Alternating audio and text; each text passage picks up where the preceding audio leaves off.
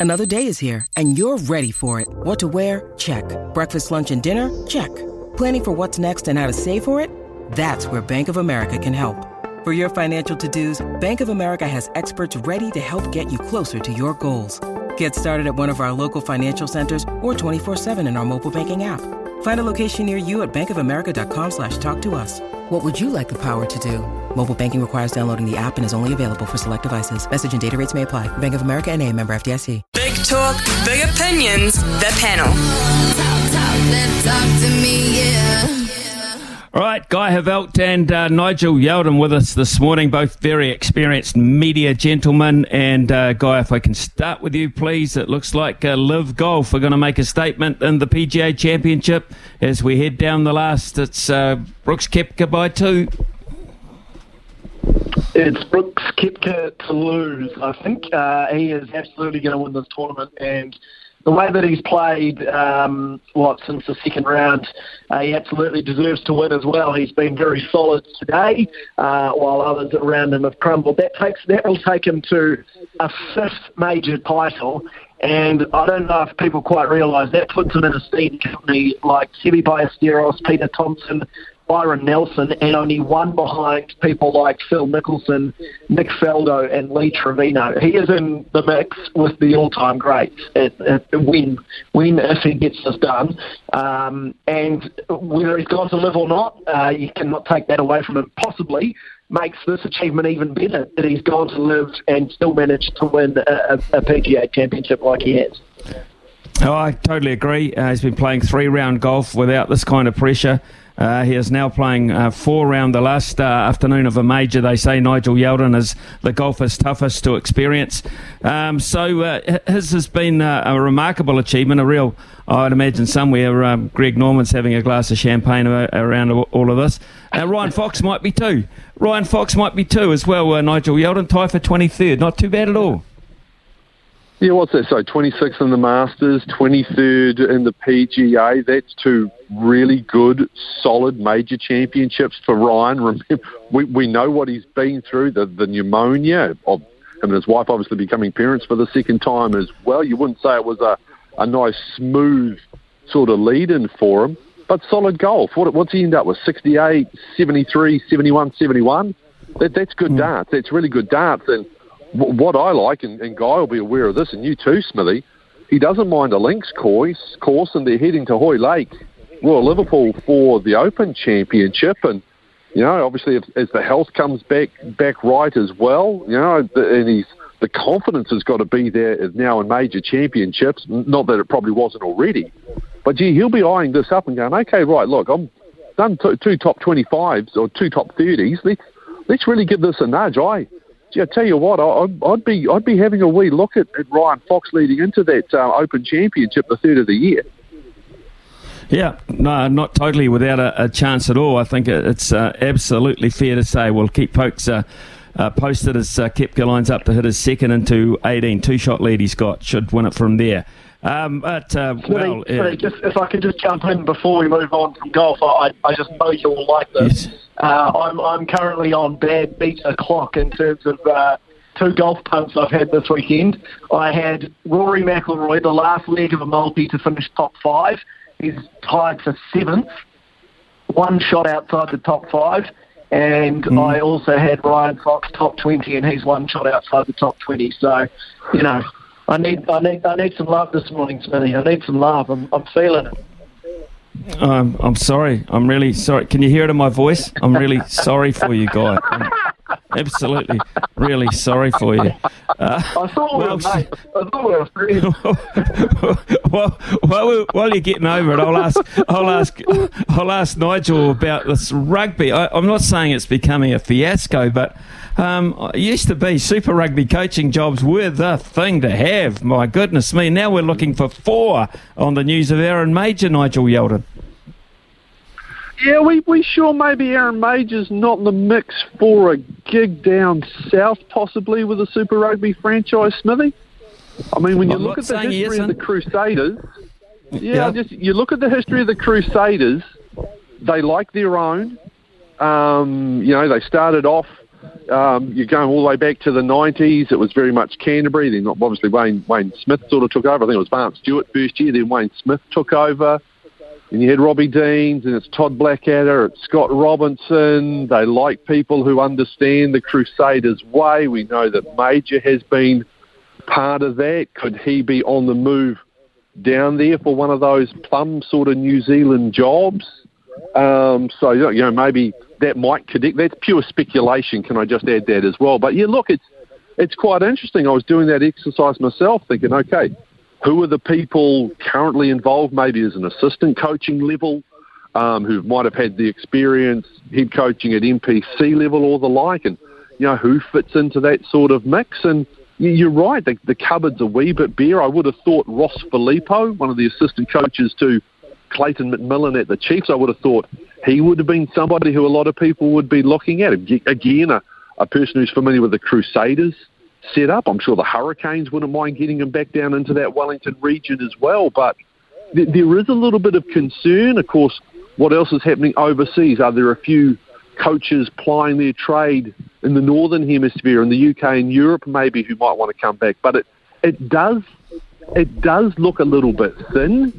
But maybe there's just a wee a wee diamond in the rough that we're overlooking um, possibly Smithy. But yeah, it's going to be interesting to watch how this goes. I'm actually quite excited to see how it all plays out, mate.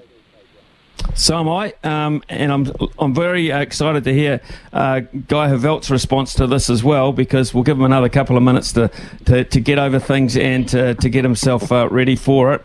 Uh, we'll take a quick news break with uh, Aroha, and when we come back, Guy Heveldt on the rugby setup. Big talk, big opinions, the panel.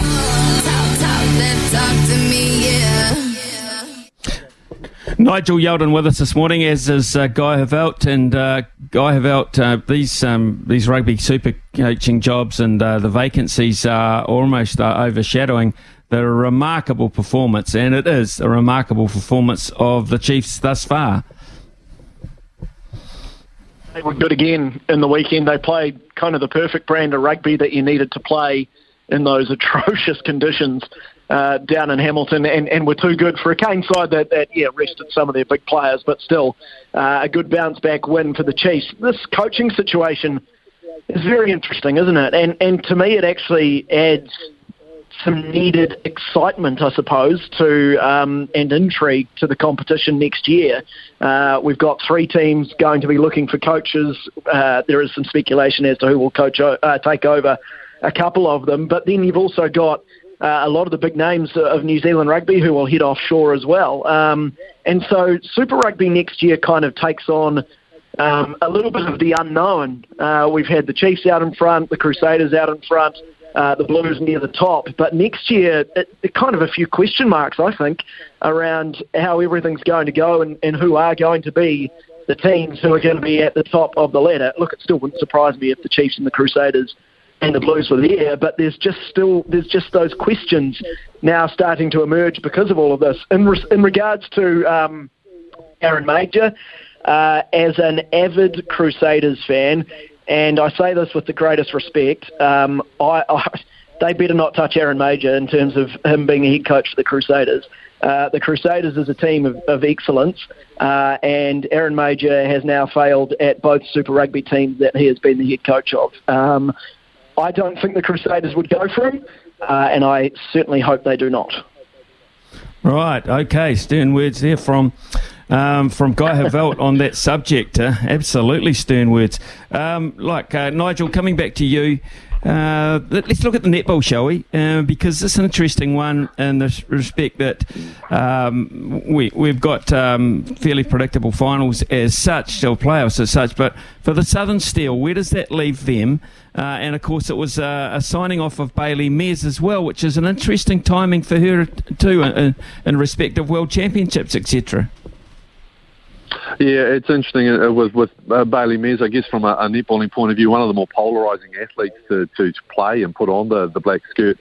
Uh, I think it's going to be quite uh, uh, interesting. With, with regards to the steel, I mean, look, they they had injuries in their shooting circle, and that absolutely de- derailed them. I think we saw, you know, not having George Fisher, who really was their main target in the circle, and not having her for the entire season not getting once they got Saviour Tui back, all of a sudden there was a little bit of an increase. That, that's that's so important. And look, we can speculate quite a bit, but look, if you have those two in the mix, I think what's already been a really even competition would have been even more even. I'm not going to press the panic button yet on the steel.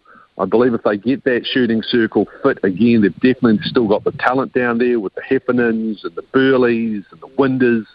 So they're, they're not completely devoid of talent, that is sure. They have been very competitive at times. We saw it with that final game against the Magic yesterday. Um, so I'm not panicking too much with regards to that there. I think they get Fisher back. They get Tui for the full season. I think it's a different kettle of fish for them in, in 2024. What does interest me is, you know, what's happening with regards to the playoff because there's still an outside chance that the tactics could could sneak in there. Now, it's it's all computers and slide rules and abacuses, Smithy. I mean, they're, they're based on they've got to win tonight. They're going to have to win by probably somewhere between 12 to 14 goals, but that's going to depend on how many goals they can restrict the Mystics from scoring. It's it's a little bit, um, you know, computational with regards to how they're going to work it all out. But at least there's something on it heading into the final game of the regular season. We've seen all mm. the games have a little something on them over the course of the final round, and from a competition point of view, that's what you should want. You've had sold out at Pulman yesterday afternoon. You had sold out in Wellington on Saturday night. I think you'll find the tickets will get snapped up for that elimination final in Wellington pretty toot sweet as well. It's been a really good competitive competition. As I say, heading into the final game, there's still a chance for the Tactics to sneak in there, but it's going to take something Herculean to do so. What's interesting to me um, about the netball side of things as well is, uh, apart from this competition, this ANZ, which could find uh, a really good uh, climax at the end of the season, uh, is this uh, for, uh, these Silver Ferns coaching setup too interesting to me? Guy Heveldt, Laura Langman brought into the mix by Dame Noeline. A fantastic move, isn't it? anytime you could get Laura Langman involved in your netball team, whether it's on the court or, or as a coach. Uh, and I know she doesn't have a lot of coaching experience, if any at all, but uh, she's got a hell of a netball brain. Um, and so anytime you could get Laura Langman around your netball team, I think is a very, very smart move. Uh, another very smart move by Dame Noeline Taurua, who, uh, when it comes to these tournaments, um, I think uh, she has plans in place. She just um, you know, she, she's got the timing all right. She will have eyes on certain players who will she will use in games leading up to the World Cup. Uh, I'm, I'm quite excited about what the Silver Ferns can do this year under Dame Noeline Taurua, and I suspect, I don't know this at all, and I, I haven't heard her quoted or whatever she may have been, but I'm not sure that this might be her last World Cup in charge, uh, and I think that they would want to take her out on a high. So yeah, I'm I'm I'm I like what they've done in terms of Laura Langman, uh, and and uh, I give them a good chance of, of, going pretty well in the World Cup in South Africa this year. Nigel, did you see the Laura Langman appointment? No, I didn't. It's actually the, the first one I've heard of, but but I like it, it even if it's not coaching. It's it's present. It's mana. Okay, she she brings that level of respect. I mean, I would put her akin, I guess, to maybe maybe a little bit more back in our town, Smithy, if the likes of uh, Sandra Edge was put into uh, a position like that as well. They just bring an aura. You know she brings an excitement and an enthusiasm because she's one of the happiest, most enthusiastic people walking the face of the earth. So I love it. But she will carry she will carry the mana, she will carry respect. And when she speaks, those young ladies who will be part of that Silver Ferns will listen. And I tell you what, too, when she speaks, I suspect Dame Noeline would probably have a decent old listen as well because what she would contribute would have great value right across the board. Yeah, excellent. Um, just to finish off, um, Guy Heveldt, Manchester City. Yeah, too good, too strong, um, and uh, amazing. Absolutely amazing, um, this particular club at the moment. Yeah, they certainly are uh, heading for well, there's a chance of a treble anyway this year uh, in the FA Cup final and obviously the, the Champions League final as well. Um, I don't know if you've seen uh, Ros Atkins from the BBC and the piece that he, he's the investigative journalist who, who kind of explain does explain his on certain situations in, in the news, and he's done one on Manchester City and their spending and all that sort of stuff. Very, very interesting piece, and very interesting that they dropped it approximately two or three minutes after Manchester City won the Premier League title. Uh, I suggest you go and have a watch of that if you've got a few minutes up your sleeve. But yes, what, what a club, uh, what a team. Um, you know, to to to, to come back or, or to, to pull off a, a, Premier League title win like they have, considering how far ahead Arsenal was. Um, that pretty much says it all. But yeah, I, I suggest uh, you go and watch that, that Ros Atkins piece. It is very interesting, Smithy.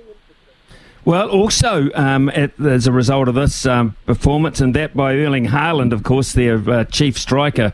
Um, I, think it's interesting, Nigel Yalden, and I, I, would imagine you would be part of this at all. They're comparing him to Jonah Lomu in terms of effect on the game. Yeah, look, I mean, he has been quite extraordinary because it, it's not like he's just done it in the English Premier League. I mean, he has done it in the other leagues that he has been involved with as well. And what was fascinating is I think he played the opening game of the season, might have been Charity Shield, and he, he missed a couple, and a few people straight away just went absolute hot take. Oh, gee, he's going to struggle. He's not going to be able to survive, and he's not going to be able to do what he did in the English Premier League. And then, of course, he came out opening week, bagged a couple, and he's just been scoring them for fun since that particular time. He is quite an extraordinary talent, um, and and just th- that ability to know where to be at the right time. He's I watched a little bit of analysis on him, and he's so economical with the way he plays the game. But yeah, look, it's uh, he's he, I don't. Whether I'd put him into that that sort of class, I'm not sure because Jonah was so different in terms of the way he played the game at his size and the position he played. But I mean, Haaland is, is quite extraordinary and has this remarkable career in front of him. And, and yeah, it's been, look, it sounds like it's been a, based on what Guy's saying there in that Ros Atkins article with Brooks Koepka winning the US Open, it's been a big morning for sports washing. It has indeed, uh, and you guys have uh, added to the listen, the listening side of it. I shall say the listening side of it, gentlemen. Thank you very much, Guy Heveldt, Nigel Yalden. Uh, thanks uh, for taking part, and have a terrific week, whatever you're doing. It's ten forty three here on SENZ.